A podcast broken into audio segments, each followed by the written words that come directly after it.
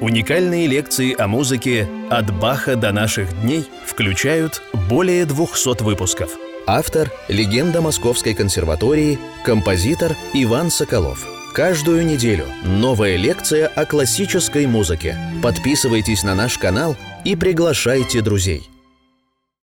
Здравствуйте, дорогие друзья! Мы начинаем 184-ю лекцию нашего цикла композитор Иван Соколов – о музыке. В прошлой лекции мы начали разговор, длинный разговор о 87-м опусе Шостаковича «Прелюдии и фуги». 24 прелюдии и фуги. Я рассказывал долго об истории создания этого цикла и о первом микроцикле, так называемом «Прелюдия и фуга» до мажор. Сыграл его. И много каких-то вещей немножко упустил. Вот эта вторая лекция будет – как бы добавлением таким небольшим к той 52-минутной лекции. Вот первый такт этой первой прелюдии. Это интонация.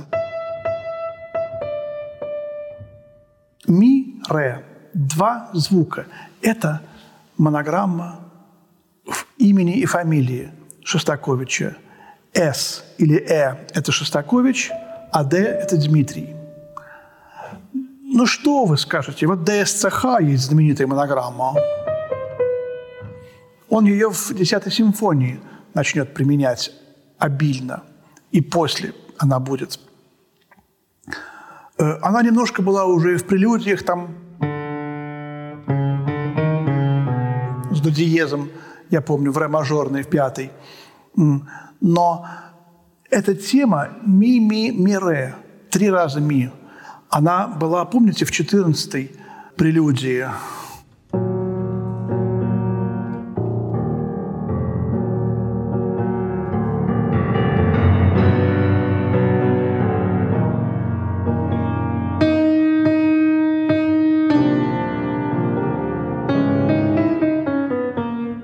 Вы ее узнали.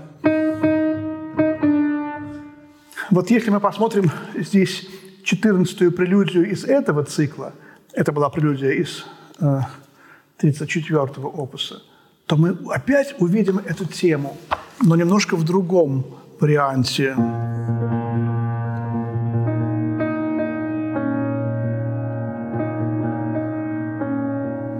Видите, то так, то так, то так и все время начинается с, с нее. Напрашивается мысль, что все эти три варианта как бы равновеликие варианты его монограммы ДС или ре, ми, то же самое. Конечно, можно сказать, да, это слишком ну, часто встречающаяся попевка. Не знаю, не знаю. Композитор всегда пишет музыку о себе. Это не, в, не с Баха началось, это началось с, примерно с Бетховена. Бетховен, и особенно XIX век, и во многом XX, автобиографичный, исповедальный. Очень часто, когда э, в прелюдиях и фугах Шостаковича начинается с такого светлого мажора диатонического, то где-то в середине прелюдии, очень часто в точке золотого сечения, музыка делается болезненной и диссонирующий. Вот как здесь.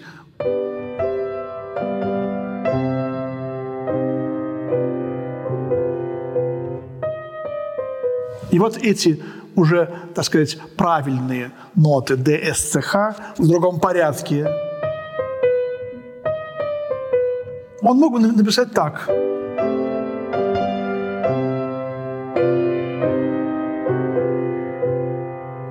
музыковеды, обрадовавшись бы, сказали, о, о, о, на 3, 4, 5, 6, 7, в восьмом такте Шостакович э, дает нам свою монограмму. Но это было бы очень банально, и все бы заметили сразу. Нет, тут все тоньше и загадочнее. И вот этот прием повторяется во многом. Э, еще один вопрос очень важный этой второй лекции – чем отличается, собственно, от Баха этот так называемый третий том? Конечно, э, в ту же самую воду нельзя вступить два раза. Мы, так сказать, э, через 200 с лишним лет после гениального шедевра Баха видим такое же сочинение. С одной стороны, Шостаковичу проще, потому что он имеет перед глазами образец гениальный. У Баха не было перед глазами ни одного тома хорошо темперированного клавира. Когда он написал второй том, у него был только первый том. Вот. И здесь невероятно э, легко было. А с другой стороны, прошло 200 лет, и это вершина Джамалунгма мировой музыки, и попробуй сравниться с этим сочинением. Попробуй написать хуже. Все сразу скажут хуже. И он воспринял в себя абсолютно все полифонические тонкости этого баховского цикла, абсолютно содержательное многообразие Баха также присутствует в этом цикле. Э, такое же многообразие приемов, в чувств, настроений, только они, эти чувства и настроения, уже э, соответствуют середине XX века. И прежде всего соответствуют вот этой страшной атмосфере только что прошедшей войны, сталинского режима, который царил в 50-51 году, позднего сталинизма, такой давящий, немножко такой своей скукой и каким-то, какой-то безнадежностью. Это мы потом еще увидим в шестой, например, прелюдии и фуге, как он изобразил вот эту вот атмосферу, особенно в Петербурге, в Ленинграде. Тучи какие-то страшные, не только материальные, но и метафизические тучи над страной и над духовным миром этой страны гениальный, распростерты, крыла какие-то ястребиные. Между прелюдией и фугой у Баха две толстые черты. Это как бы два разных сочинения, связанных между собой. У э, Шостаковича между прелюдией и фугой две тоненькие черточки, которые ставятся, если меняется размер, меняется тональность. То есть э, тут нет такой границы четкой, как у Баха. Плавно перетекает прелюдия в фугу. После каждой прелюдии стоит слово «атака», то есть «сразу». Вот это вот переход. И поэтому это более единый организм, чем у Баха. Очень часто в конце прелюдии, чаще, чем у Баха, прием этот у Баха есть, но у Шостаковича это чаще. В конце прелюдии э, Шостакович готовит тему фуги. Вот первая прелюдия и фуга. Помните в прошлой лекции начало фуги? Вот конец прелюдии.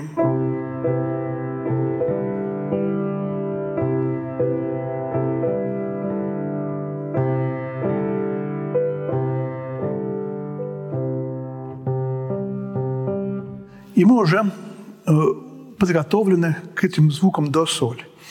Вот таких примеров и более ярких, э, чем здесь, потом будет много.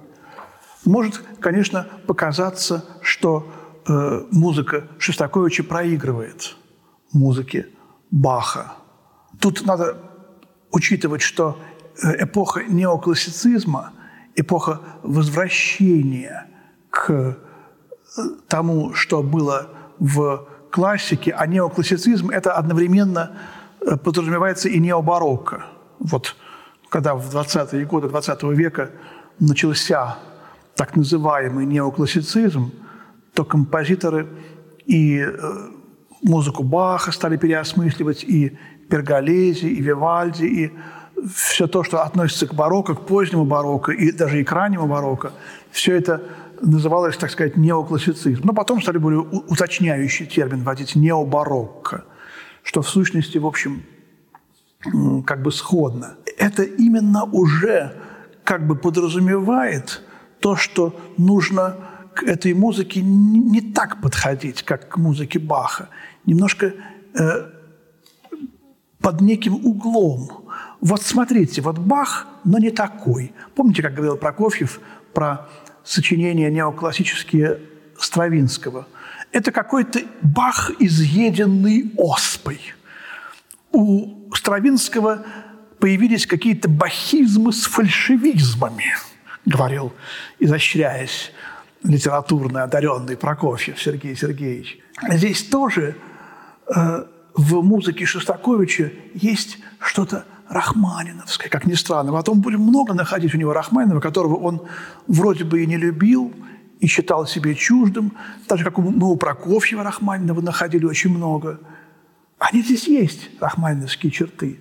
И это тот Бах, который уже прошел через любовь к себе Бетховена, Моцарта, э, Шуберта, Шумана, Шопена, э, Чайковского, э, Рахманинова, Мусорского и Скрябина и Дебюсси.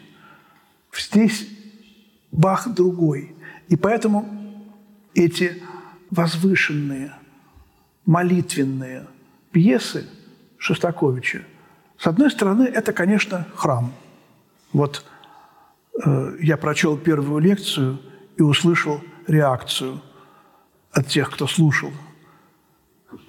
В этой первой прелюдии и фуге это храм. И вы знаете, что я почувствовал, что я вспомнил?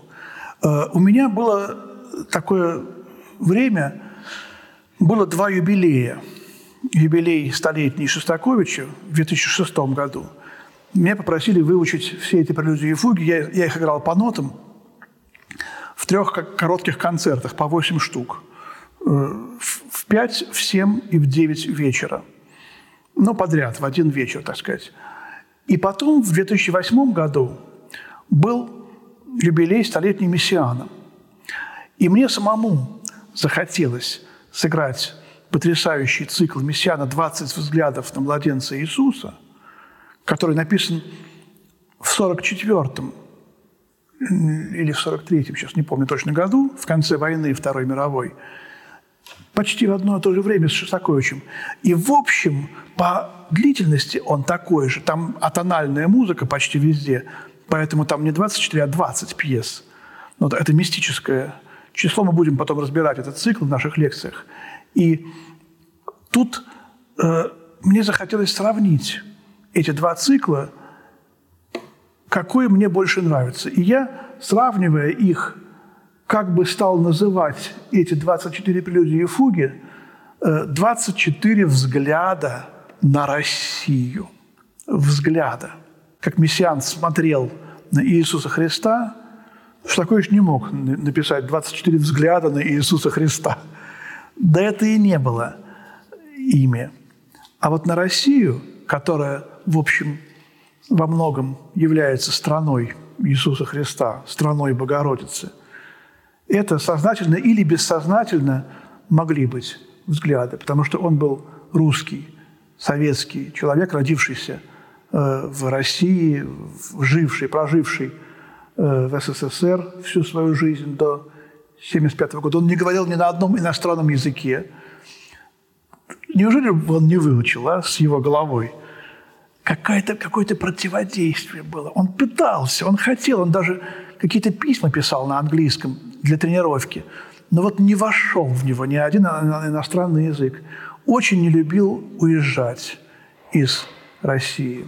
Невероятная русская атмосфера – в этих пьесах заключена. Так что вот это э, как бы такое название черновое «24 взгляда на Россию», оно присутствует здесь.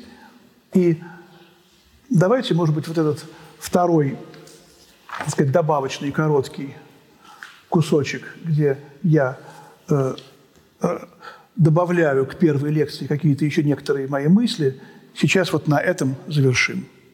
Спасибо, друзья. Всего доброго и до свидания.